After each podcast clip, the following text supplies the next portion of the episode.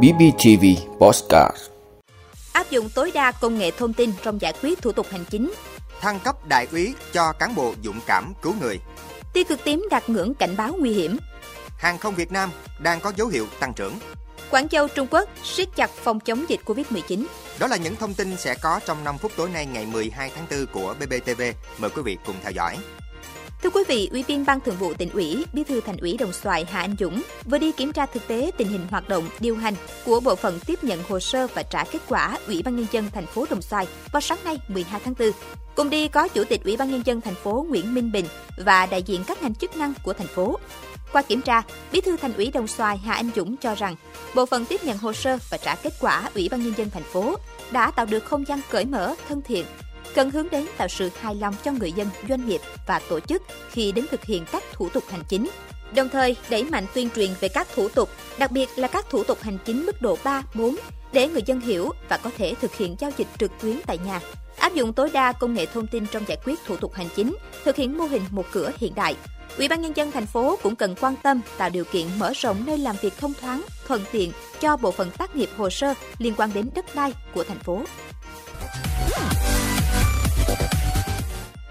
Thưa quý vị, Đại tướng Tô Lâm, Bộ trưởng Bộ Công an vừa ký quyết định thăng cấp bậc hàm sĩ quan nghiệp vụ từ trung úy lên đại úy đối với cán bộ Thái Ngô Hiếu, sinh năm 1989, thuộc phòng cảnh sát phòng cháy chữa cháy và cứu nạn cứu hộ công an tỉnh Đồng Nai vì đã có thành tích đặc biệt xuất sắc. Cùng ngày, đại úy Thái Ngô Hiếu được Chủ tịch nước Nguyễn Xuân Phúc biểu dương khen ngợi tinh thần dũng cảm của người chiến sĩ công an nhân dân khi đã cố gắng cứu 4 thanh niên bị đuối nước tại bãi tắm Phước Tỉnh, huyện Long Điền, tỉnh Bà Rịa Vũng Tàu vào sáng ngày 10 tháng 4. Theo Bộ Công an, Đại úy Hiếu trong quá trình công tác đã tham gia cứu sống 11 người, tìm kiếm được 37 thi thể nạn nhân, tham gia di chuyển hơn 50 hộ dân bị ngập lụt đến nơi an toàn. Đây là hành động dũng cảm, không sợ hiểm nguy, chấp nhận hy sinh tính mạng để cứu người dân bị đuối nước, thể hiện tinh thần trách nhiệm với nhân dân, để lại hình ảnh đẹp về người chiến sĩ công an trong lòng nhân dân.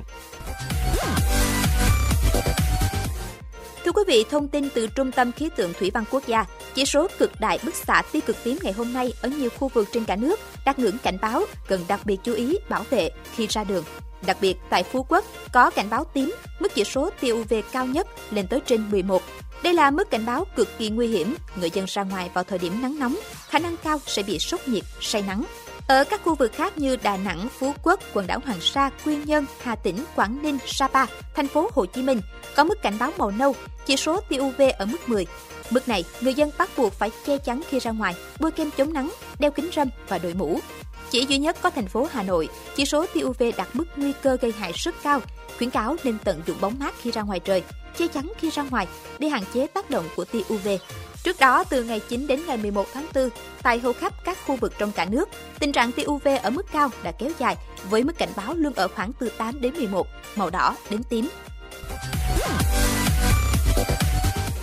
Thưa quý vị, cảng hàng không quốc tế Nội Bài vừa có báo cáo về sản lượng vận tải hành khách nội địa tăng mạnh dịp nghỉ dỗ tổ Hùng Vương với khoảng 350 lượt chuyến bay và hơn 65.000 lượt khách. Sản lượng bay quốc tế tuy đang ở mức thấp với trung bình, khoảng hơn 100 lượt chuyến bay và 3.600 lượt khách quốc tế một ngày.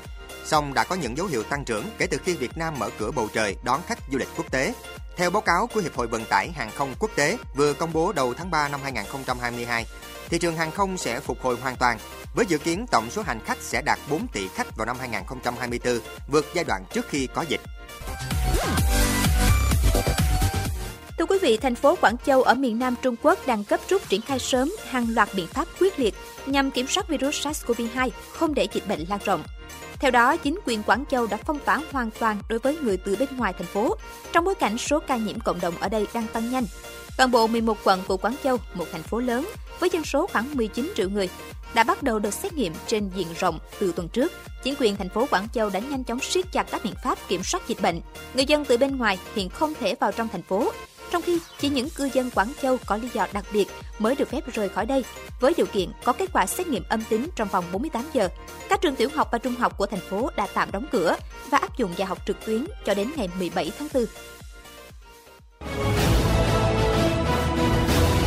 Cảm ơn quý vị đã luôn ủng hộ các chương trình của Đài Phát thanh truyền hình và báo Bình Phước. Nếu có nhu cầu đăng thông tin quảng cáo ra vặt, quý khách hàng vui lòng liên hệ phòng dịch vụ quảng cáo phát hành số điện thoại 02713 887065.